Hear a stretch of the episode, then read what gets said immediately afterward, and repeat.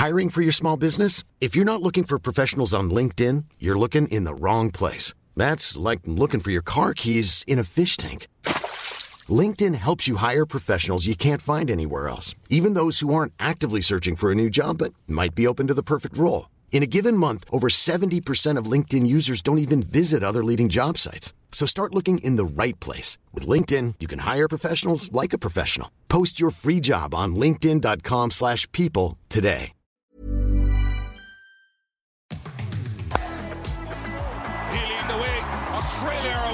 Sit back and enjoy the stroke play of Meg Lanning. This is excellent batting by Ash Gardner. Jonassen strikes again.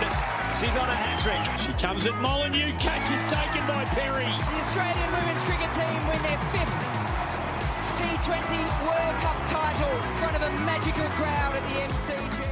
Hello and welcome to The Scoop. We are the cricket podcast dedicated to the women's game. I'm Emily Collin. I'm Laura Jolly. And LJ, I don't think we could have possibly predicted that that test match could have unfolded the way it did, particularly after day three where it was all rainy and we were feeling a bit sad. I mean, I think I was expecting it to sort of end up as a draw and it did but it was an amazing draw and we're going to go in depth into especially that just wild day four with Kristen Beams and Jess Jonassen. But LJ, I did, I will admit, I was feeling a bit for you who had to file a match report on on the bounce. How was that for you? And could you still enjoy watching the cricket at all and watching what was unfolding? Oh, yeah, it, it was pretty hard. I ended up with about three different leads for three different things that could have happened and ended up being a bit of a jumbled mess at the end. But um, no, I did actually have to go back and rewatch the last hour later just so I could actually focus on what was going on on the field. um, it was incredible. And given I thought it would be a fairly dull draw after the rain happened, which we, we saw in Taunton and towards the end of the the Gold Coast game too. It was um, just an incredible finish. Yeah, it was amazing. Like I, that was that was my test debut as well. I'd never been to a women's test before, so it set the standard very high. And it was a draw, so which means the Australians head into the ODI leg of the series, which starts tomorrow. So they head in with a six-four lead, meaning England need to win every game. So it's going to be really interesting to see. I'm sure both teams will come out firing to tomorrow night at Manuka Oval. So it's a day nighter, which starts at 2 p.m. So it's going to be awesome to watch. Of course, we're on Channel 7, Foxtel, and Kayo again. So the cricket continues. But for now, we hope you enjoyed two really good chats with Kristen Beams, who sort of runs, she was in the commentary box. So she runs us through how she was feeling and how she was viewing the match. And then Jess Jonassen is very candidly takes us inside the match, inside how she was feeling in that in that final over, especially. So yeah, two great conversations. So hope you enjoy it. And Kristen Beams, former Australia leg spinner and ABC commentator, welcome back to the scoop. Beamsy, massive week for a lot of people, but for you in particular, you had cap presentations, Hall of Fame photo shoots, you're in the commentary box. You were you're a bit of an everywhere woman in that test match. Beamsy, have you recovered from, especially after one of the most incredible days of Test cricket we've ever seen? Hey guys, no, I don't think I have recovered. And it just was an incredible four days of cricket. And you know, for me personally, incredibly special to to have the opportunity to be a part of the most special day in in someone's career. I think everyone remembers getting their their first baggy green. So um, yeah, amazing to be a part of that and to see that sort of cricket, to see the up and down, to see the ebb and flow across four days. I think anyone that kicks back watching Test cricket, whether it be men's cricket or women's cricket, probably agrees with me that it might have just been the very best test of the summer that we've seen. Absolutely. And You've obviously been part of, of, tests in the past, would have seen quite a few. Where do you think this rates amongst the other women's tests you've been part of? Obviously, there's so many through the years that we just can't compare it to because there's no vision and we just haven't seen the, the great tests of, you know, 50, 90 years ago. But from the ones you've experienced and seen, where does it rank? Yeah, it's a great point that you make that we we actually don't have the ability to go back mm. and, and watch some of those great matches. And and so therefore the stories are, are sort of the big ones. I think every Australian player wants to be a part of a, a, winning one. So if you you know talk to any of the girls, I'm sure they'll talk about the ones that that they won. But I, I think in terms of the most even contest that we've seen, and to see you know a big hundred from a Heather Knight, you know we see fifers, we see players on debut, seeing young players dominate like Alana King and Annabelle mm-hmm. Sutherland.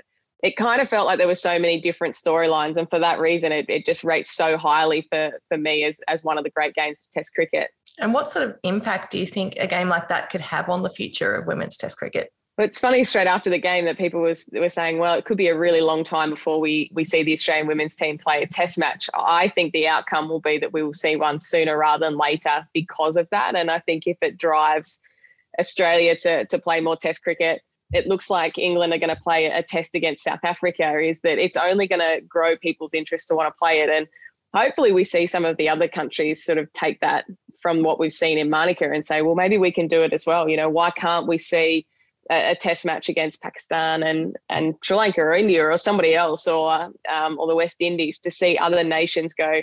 Actually, maybe we should be starting to have a look at this format because it was so good to watch, and and that would be a great outcome of of this great game that we saw at Manuka. Yeah, I guess Beamsy, from your perspective, how do you want to see um, this format growing in the women's game? Do you want to see more multi format series played against other nations, or do you want to see, say, Australia and England playing multi test series, or is it the five days that you want to see? How do you see this format growing? I think definitely five days. I'm a big fan of, of five day test cricket with a pink ball. I, I think it behaves in a in a similar manner to the the white ball. So I think it seems a, a really logical progression even though everyone likes to play red ball test cricket. So I'd see that mm. that was the way forward. I think everyone adopting multi-format cricket that would be the really good way to yeah. to get every country playing Test cricket.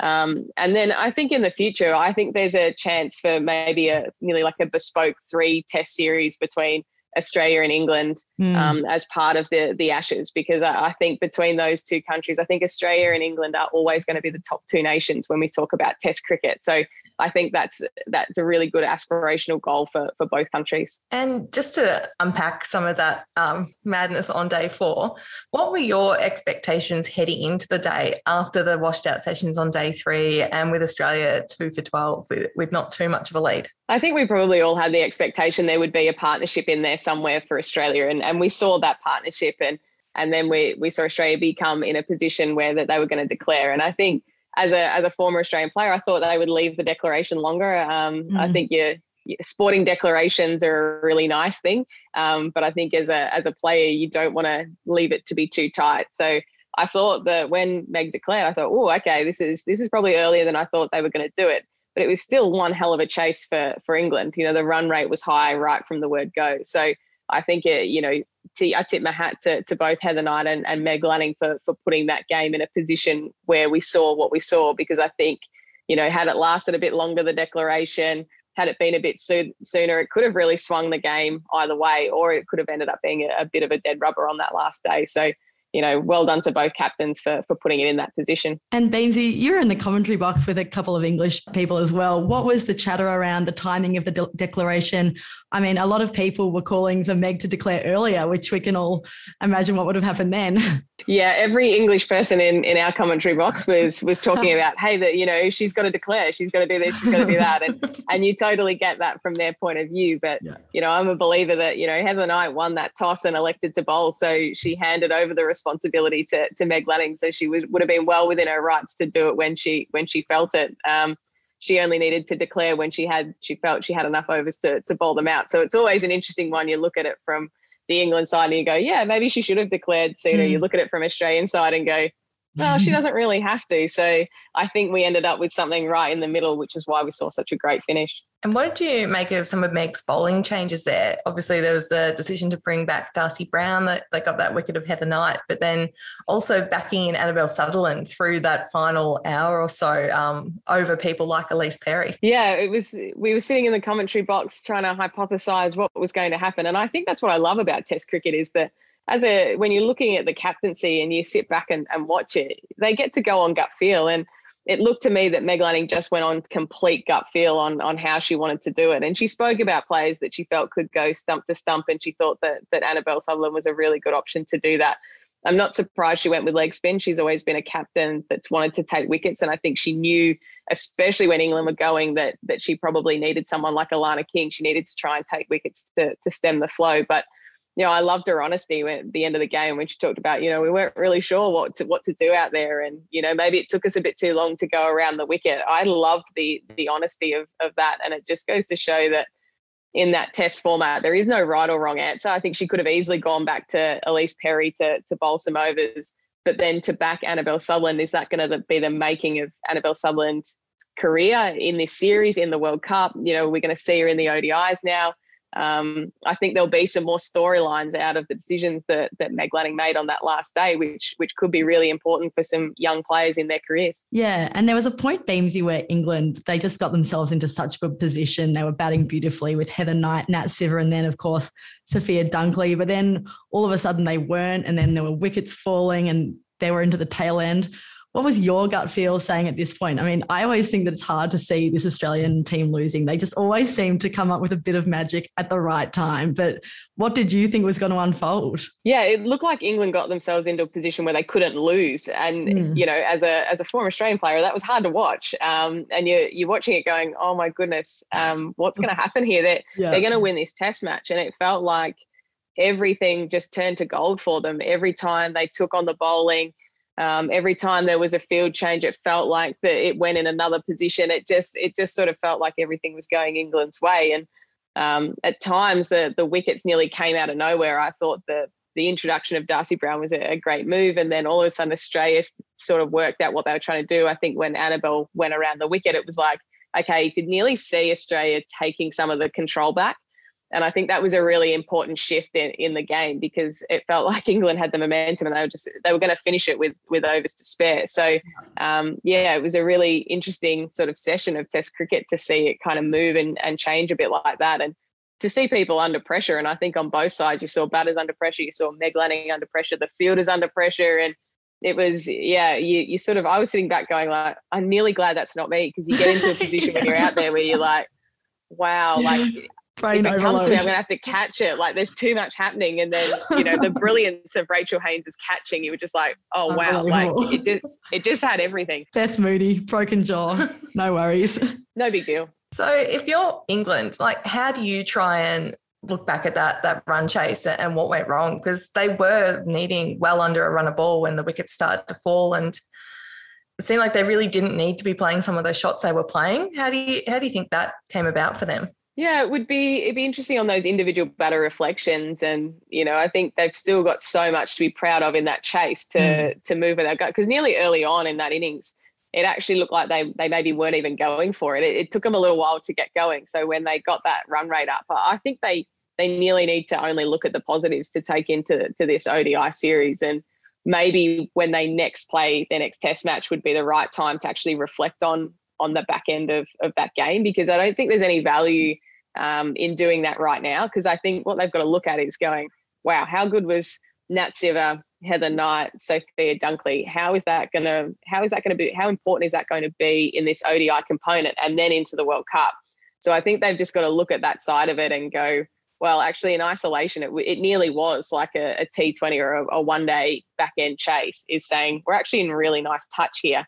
Uh, and we can probably chase anything down in, in these ODIs tests are few and far between. So you don't want to spend too much time reflecting on that and taking away from the preparation into the, the ODIs. Yeah, for sure. And just quickly, Beamsy, Heather Knight and Katherine Brunt, they put up two of the most immense performances in that test match, like from two of England's finest players. We know you're an Aussie fan, but how how impressed were you with those individual efforts from from those two players? Yeah, amazing. I mean, when we talk about Heather Knight, the only player to make 100 in every format of the multi format series, I think that really does say it all. I think she's found a way in different ways to be so successful in every format. And she plays T20 very differently to, to how she plays ODIs and, and test innings. And I think what was so good about her is she just really led from the front. So as I said, it didn't look like they were actually going to chase it in that in that second innings. And as soon as she walked out to the crease, it was like these these guys are on. They're gonna yeah. they're gonna chase this. But you know that that 150 plus effort in a test match is is incredible. And and Katherine Brunt's probably somebody who I just have a huge amount of respect for. Um, I love the way she goes about her cricket. I think that absolute passion. She was somebody you hated playing against because she was always in your face and you knew that she was always coming for you. And I actually would have loved to have played cricket alongside her. I think she'd just be one of those players that you would just do anything for because of the way that she goes about it. But to think at at her age that she's still dominating international cricket, she's going to get to choose when she when she ends it all. And um, you know, I think that's a real true test of a player over such a long period of time. But we're talking about two players who have dominated their entire careers, and and not many players get to say that over such a long career. And I think we saw immediately after the test, the Australian mood was was fairly upbeat. I think they um, were quite relieved and, and, felt like they'd really got away with one. Um, England were. See, you know, Heather Knight sounded distraught in a radio interview afterwards, and, and obviously a very different mood there, where they felt like they'd maybe let slip the game they needed to get the Ashes back. How do you think that mindset might be affecting the teams now, or, or will they be able to shrug that off? Yeah, I actually think it'll be a great driver for England. I, I think the uh, the emotion, and it was it was actually really nice to see that emotion, uh, particularly from from Heather Knight, who I think is just the ultimate professional and. I think her players around her seeing that vulnerability will actually make them nearly want to run through a brick wall for her um, through through this ODI series. And sometimes that's really important to to see your leader being vulnerable. Uh, so I think it'll be a great driver for England, and I think for Australia on the on the flip side, I think having that kind of relief. Okay, we we got away from one here. Um, I think they'll allow themselves to to maybe just play with a bit of freedom, and they're in a position in this series where they actually aren't under pressure for every single ball of every single game in the same way that England are needing to to win all of the ODIs. So I think for for both teams, they, those emotions will actually be quite helpful for them going into to the ODI series. Um, so this this first game is is going to be really really important, and um, for England, just putting the pressure on Australia right from from ball one is going to be critical. Yeah, and just a just a bit of a left of field one, Beamsy. You were in the com- commentary box with ABC how do you how do you manage to convey what's going on out in the field? Like it was absolute chaos. Like how do you manage to convey what was going on to all the fans listening on the radio? Yeah it's a, it's a really hard one. So you you end up trying to you're nearly different to how you would normally be. If i was sitting on my couch and watching it on the, the tv or, or i would have been just going absolutely mental um, and riding the highs and lows and yet I was sort of sat in the commentary box trying to be like really cool, calm, and collected. And I kept saying to myself, just be factual. Um, and sometimes that's a really hard thing to to do. I mean, I I could put myself in those shoes of every Australian player and and know how they were feeling. And so it was a really hard thing to kind of not be that kind of outward emotion and just try and talk about the game. So um, I was lucky enough to to not be on air right at the back end. So I had the chance to go and sit down by the ground, and that was a that was a really special moment to kind of be a part of because we went down thinking England were going to win the game, and we we saw nearly an Australian win, and then we end up seeing the draw. It was it was pretty special to nearly feel like I was a fan at the back end. Nice. And how did uh, how did Alex and Henry say it was? So that, were they on air for the final moments, the two English? They were. So as you can imagine, Alex was um, very up and very down based on how England was was going, and she's a great character and and still riding the the highs and lows of, of England. And um, she herself was a little bit emotional when the, the game finished, and and I love that. I think that that's you know incredibly sweet and and just shows that how much Ashes series do mean to people. And um, yeah, sometimes we forget. We kind of say, oh, you know, it's just a game. Well, you know what? It's it's not always just a game for people. It's it's it's their life. And yeah. so it was yeah, it was pretty special. And so now, obviously, time for the ODIs to get underway. Australia leading six four. Um, we've heard that Megan Schutt is coming back into that Australian 11. Um, what do you reckon she might kill him if, if he didn't bring her back? Um, how much of a selection squeeze is this going to create for Australia, given the way people like Annabelle Sutherland played in the test? Oh, it's going to be an unbelievable selection. You start doing the math on who's in and who's out, and you go, wow, there could be some really quality players that that miss out. Um, Annabelle Sutherland has done everything right during the test match to to try and earn a spot in that starting 11. I love that Megan Schutt is coming back. I think mm. her experience will allow um, the bowling to the bowling makeup to be whatever they want it to be. I think when you have experienced bowlers in your lineup, it just gives them a bit more flexibility in, in what they do. So um, it will be very interesting because I think all players would kind of feel like this first ODI, you're going to pick your best 11. So trying to make it into that first 11 would feel like you're getting a bit of a sense of where you might be from a World Cup point of view. So I reckon there's probably a couple of feisty net sessions in the in the lead up, um, mm. probably happening today. So that would be really interesting. And Beamsy, just finally, what do you think is going to happen? Do you have any predictions for the first ODI? Like, do you think England can come out firing and get that win and keep the series alive? Oh, look, I think they can. I think based on what we saw um, in that last innings um, in the test, you'd, you'd suggest that England have got the right tools to to win an ODI against Australia. But you know, I, I, sit here and completely biased, and I would love to see Australia get the win straight up and and make it allow themselves to to really just have some great World Cup preparation in mm. games two and three in the lead up to the World Cup. But you know, everything that England have done suggests that they're going to be very competitive in this component. Yeah, it's going to be a fascinating encounter. Beamsy, thank you as always for joining us on the scoop, and we can't wait for the Ashes to continue. We'll catch you soon. Thanks, team. Thanks for having me. And Jess Jonassen, we are so pumped to have you back on the scoop. As we were just saying off air, the last time we had you on, JJ, was in the WBBL village. So things have changed a bit since then. So different circumstances. But JJ, what a week of cricket that was. Like it was an emotional roller coaster for us. Can't imagine how you're feeling. Have you recovered and sort of managed to get your head around around what happened in that test match? Yeah, thanks for having me. Um, Look, uh, to be honest, the on the Monday I was a complete space cadet. I did not even know what to think, what to do. Um, I was just so mentally exhausted. I think, um, and obviously, yeah, like how quickly that game evolved in not only the last session but the last hour. Um, sort of went from an almost well, it's looking like we we should have lost at one point, and then on the brink of a, a, victory, it was pretty crazy. But I mean, yeah, something that I'm really proud to have been a part of, and um, I think I saw a, a, post the other day about the audience numbers in, in tuning into that final session, and it's just incredible for the women's game. Yeah, absolutely. And and before we get stuck into dissecting that test, just for you personally, how good has it been to be back amongst international cricket after missing out against India earlier in the summer? Yeah, look, not going to lie, I felt a little bit like a fish out of water for the first little while. It's sort of um, oh.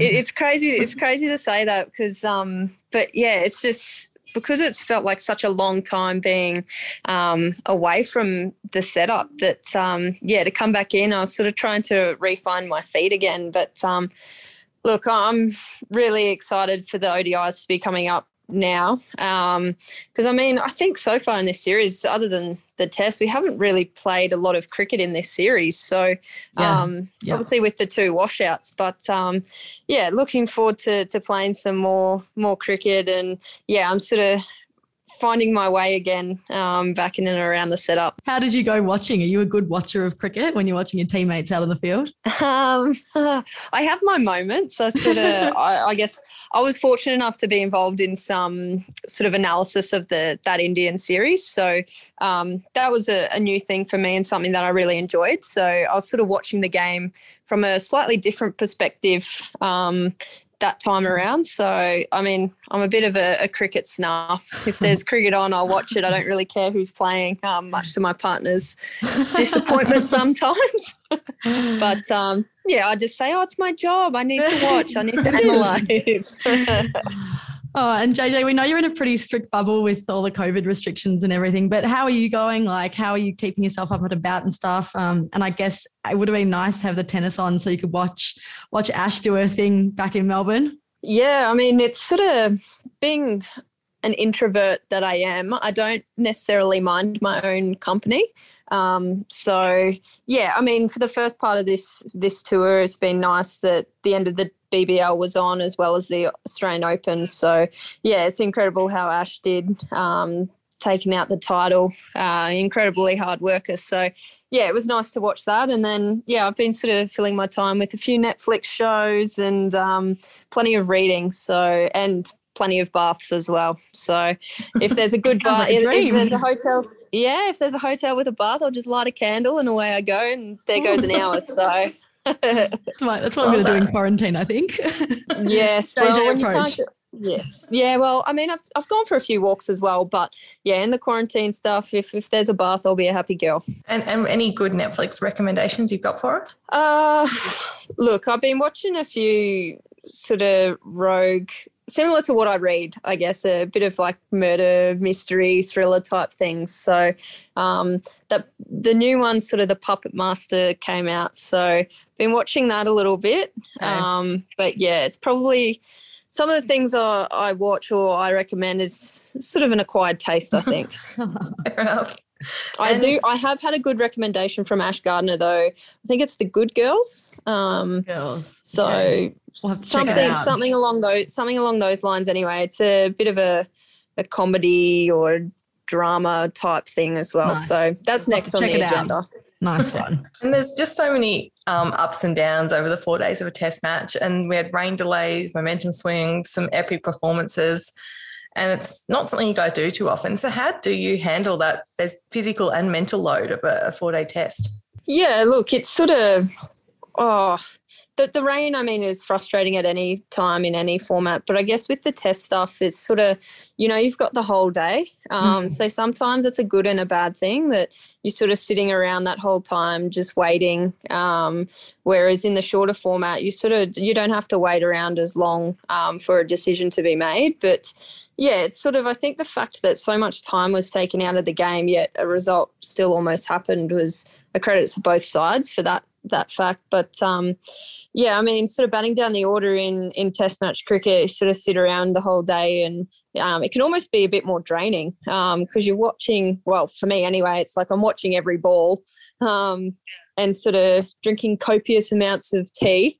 Um, so yeah, it's sort of I was having to try and hold off a bit longer each time before I had a cup of tea because um, I'd been missing too much of the action. But um, yeah, it's sort of it is probably more of that mental side of things mm. um, to actually sort of make sure you're switched on when you need to be. Um, yeah. Which, yeah, like you touched on, we're not really used to that. It's sort of focusing your attention for an hour here or there, whereas mm. sometimes you're having to, to be switched on for almost like six hours of the day um, at various points within that.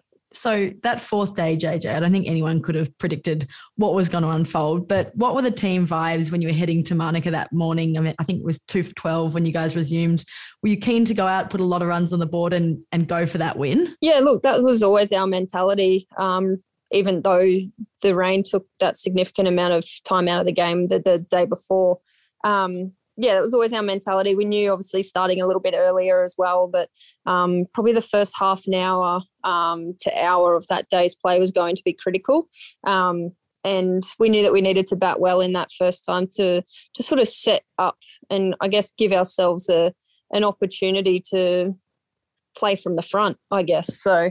Um, yeah, I mean credit to to Moons and Pez and how they came out um, on that final morning and really put us in a position that we were able to to make the decision to declare and try and go for a win. Um, and then yeah, I mean there were a few nervous moments out in the field. Not going to lie, um, okay. I think Meg has the Meg probably has the best poker face in in world cricket at the moment. But um, even she admitted to to being a bit like a duck on water that's underneath the surface. It was a bit chaotic, but um, yeah, sort of. We had the senior heads out there like Pez, Rach, and Meg were mm. in constant communication and trying to slow the game down and um, try and make sure that we were giving ourselves the best chance. And um, yeah, I mean, also we saw how Annabelle Sutherland um, her spell as well, but. I think the crucial moment was when um, Dusty Brown um, got Heather Knight out LBW. That sort of really, um, I guess, ignited something in us that we were, we knew we needed to break the partnership, and then um, yeah, after that, it sort of just happened very quickly. Uh, so you went, yeah, you went out to bat with Australia leading by 239. What was the message for you at that point from Meg and Motty? Did you think a declaration might be close? Uh, yeah. So by the time I went out to bat, I knew that um, we were going to be declaring in about five overs. Okay. Um, so yeah, for me, I just sort of went out there and tried to get as many runs as I could. Um, however I could. And um, fortunately, I was able to hit a few boundaries in those balls that I faced, and it allowed us to to declare a couple of overs earlier um, than we'd sort of planned. So. Yeah, that was nice, sort of bit of fun to go out there with that freedom as well, and um, yeah, give ourselves those couple extra overs, which I guess in the end could have made a difference in, in terms of England going for it or not. Yeah, big time. So Meg called you in. The carrot was dangled, but England did need a record run chase to get that win, and they gave it a red hot crack. I mean, Sciver, Heather Knight, obviously, and then of course Sophia Dunkley. Like they batted really well, and England, as you said, they were in the box seat. So what was like what was running through your mind when they seemed to just be finding the boundary almost every over. Yeah, well, obviously they yeah they came out with some really good intent um, at the start, and we sort of figured well they were coming out to play it like a, fifty over game. Um, start and then it got to the point then yeah where it was almost a bit of T20 style just in whites and with a red ball so um yeah it was sort of it was a challenging time at different points there where sort of you found it difficult to feel like you were building any pressure um even when you had fielders out, they still were somehow finding ways to either get twos or um, the odd boundary in there. But um, yeah, we knew that we still needed to to sort of defend in some ways with the the fields we were setting, but still try and bowl attacking and still try and get them out. And um, yeah, it's sort of obviously the way that Heather batted in that test match was exceptional, particularly that first inning. And we knew that she was going to be a big wicket and somebody with the class like Nat Sciver as well. She was never going to sort of miss out um, twice in a row. So um, yeah, it's sort of we knew that those two batters were were really key wickets. And then to be fair, Sophia Dunkley just came out and batted out of her skin. Um, obviously fortunate in that very first ball that she faced to have the decision um, go her way um, with the LBW, with the ball sort of showing just to go over. So that's another thing as well. Like you have so many different moments in a test match, and then you have something like that that um, it could have been a completely different hundred percent tail um, if the yeah. ball was a couple of millimeters lower. Yeah, and obviously that Sciver dismissal was really key in sort of kicking off that collapse from England. Um, some amazing catching in there too for, from you guys. When did you start to think you you really had a sniff and that victory was possible? Um, well, to be honest, I was looking up at the scoreboard, like right back when they still needed like 70 runs. I was looking up at it every time and trying to do the math in my head with how many runs of how many balls they needed. And um, I think like even when they were seven down and still needing 40 odd runs or something, I still thought that we were in a little bit of trouble, that we still needed to try and find at least another wicket or um, sort of build a lot of dot balls because we saw how Sophie Ecclestone hung around with Heather Knight in that first innings as well. And um, yeah, it's sort of it things like that. I I was sort of not trying to think, oh yeah, we we're coming we're coming in hot here. Like we're we potentially could um, pull pull something off.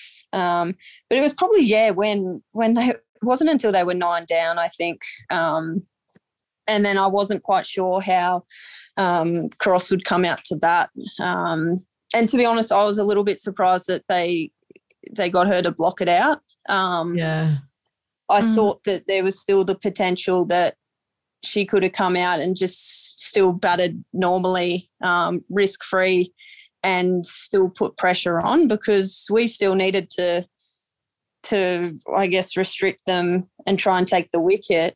Um, and I mean, I guess that's just the the thing. If they had one more wicket in hand, maybe she would have come out, um, or that batter, whoever it would have been, would have come out and tried to get the runs. Um, but I guess yeah, you sort of when when you're behind and you you can't afford to lose it. Um, I guess a draw was the the next best thing for them in that phase. Yeah, so many elements and got down to that final over and it was just remarkable. Like all four results of a test match were possible and it was just crazy that it actually got to that point. But can you sum up like the adrenaline and the chaos of that final over? Like, were you chatting to Kate Cross and Sophie Ecclestone out there, and how, how like how was Kingy handling it? Was it just madness? Yeah, I mean, I was running past both Soph and and Crossy and um, giving him a bit of a grin. And I'm pretty good mates with Crossy, so nice. I was sort of getting into her a bit when there was a maybe three balls to go. And I was like, come on, Crossy, it's two sixes. It's all it takes, two sixes.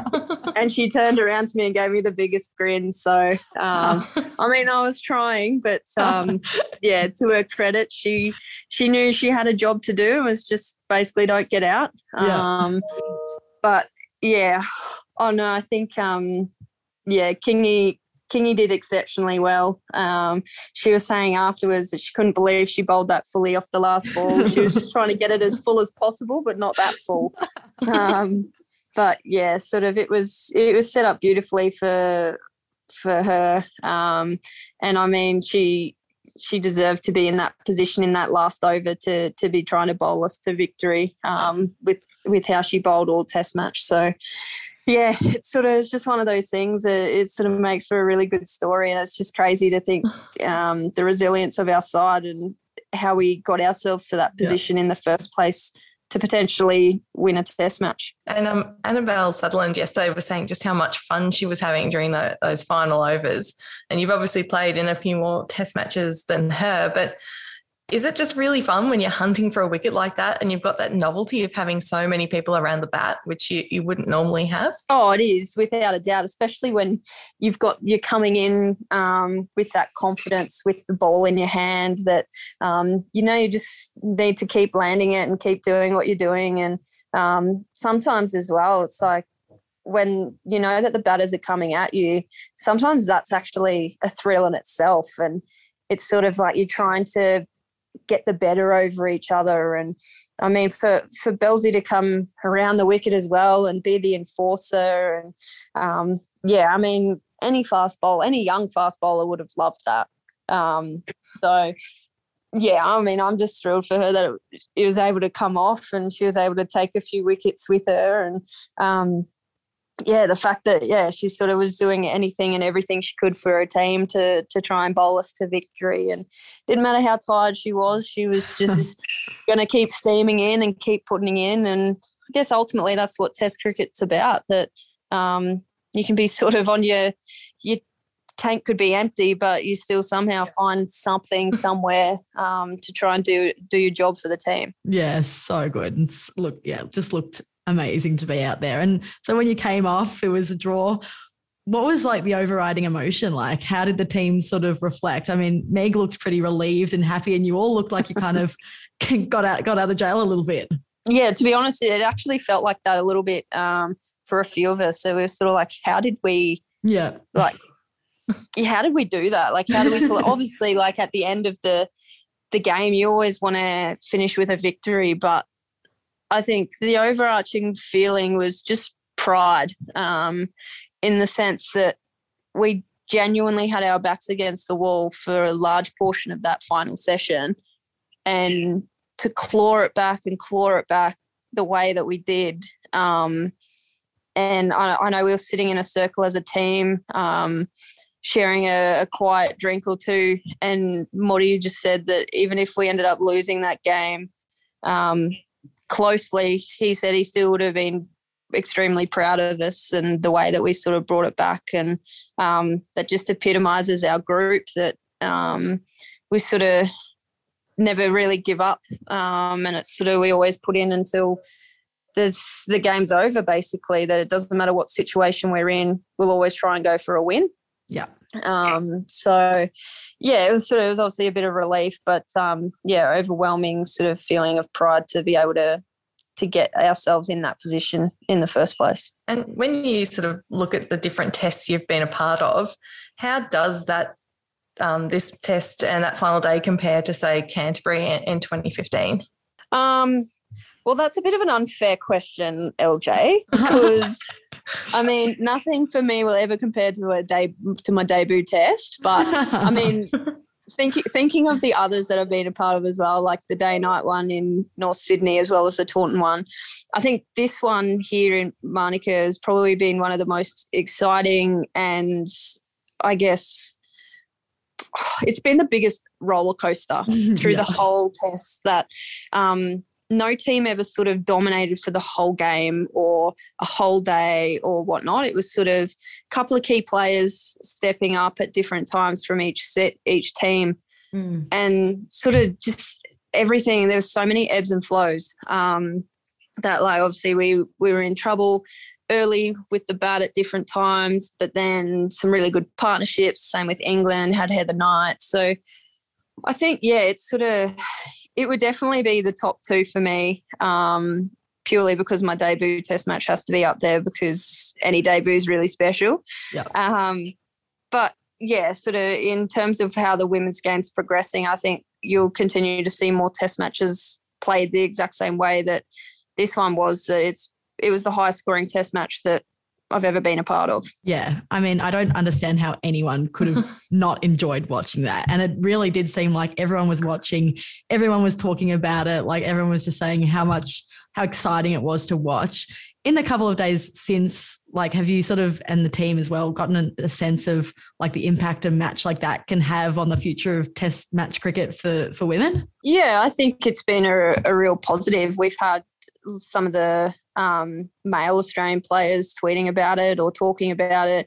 Even some high profile athletes from other sports have been talking about how good it was or to to switch on to the the cricket or or whatnot. So it's like I think it's things like that that you you underestimate the reach that a game like that can have. Um, and I've also had some dads of young girls sort of send messages out and say that some of their girls said it was the best day of their life and had the biggest smile. And I mean, I, I remember in that final session, I was down on the boundary, uh, God knows why, but I was down on the boundary and um, these two young girls were, were yelling out the let's go Aussie, let's go chant. And I was joining in the clapping and they, they stayed after the game and they were having, they just said it was the best thing that they were able to witness that, um, so yeah, the fact that they said it's the best day ever, I think it's things like that that really um,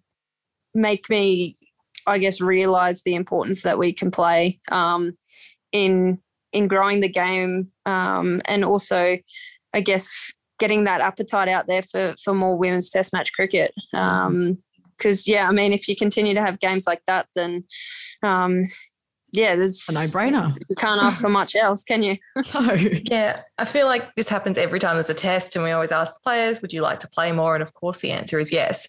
Um, but mm. maybe it really feels like this might be the test that is a bit of a tipping point. From your perspective, how would you like to see that go forward? Um, is it more multi-format series? Is it five-day games? Yeah, look, it's always going to be a, a tricky one to sort of strike the balance, but I mean, I I know I'm not alone in the sense that if most of, or if not all of our bilateral series can somehow become a multi-format series, that that would be an incredible step forward. But I, I get that it has sort of scheduling issues, and it probably adds an extra two weeks or so onto tours. But I think if it's not that, then um, yeah, I'd love to play at least test matches against um, some of the other sort of leading nations in the likes of South Africa, New Zealand, um, obviously reciprocal one against India, um, and even the West Indies eventually. But um, I guess if that doesn't happen, um, then if it's only test matches against England, then sort of hopefully a five days or even a multiple tests as part of it. Um, that yeah, it's sort of you got to sort of think of ways to continue growing the women's game and people sort of have thought over the last few years it's been the shorter format and T20 cricket but I think it's that side of it's helped gain better exposure with the women's game. But I think the best way to to fully develop players and their skills um, both physically and mentally and tactically as well is through longer format cricket um, a lot of us grew up playing boys cricket, and that was sort of multi multi days. Um, grew up playing red ball cricket, so um, yeah, I think I, would love to see more red ball cr- cricket somehow, um, whether that's sort of in Australia domestically or internationally.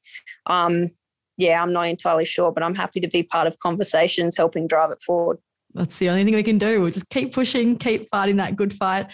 And JJ, obviously the Ashes is not done yet. We've got still, as you said before, three ODIs remaining, which is a format that you guys have had so much success in, and you yourself personally as well.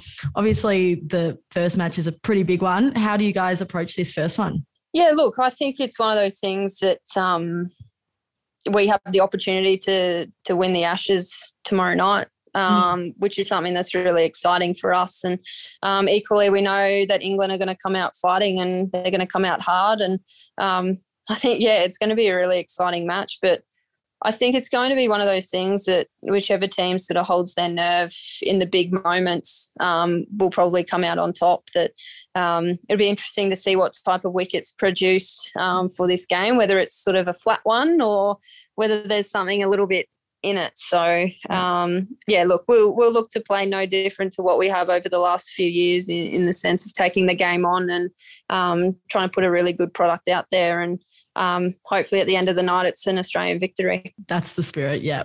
JJ, always a pleasure to chat to you. And yeah, thank you so much for coming on and sharing your experience of what was just an unbelievable match to watch. So yeah, it was so good to hear hear your perspective and yeah, all the best for the ODIs and go Aussies. No worries. Thanks for having me. Healy's away. Australia away. Sit back and enjoy the stroke play of Meg Lanning. This is excellent batting by Ash Gardner. Jonassen strikes again. She's on a hat trick. She comes at Molineux. Catch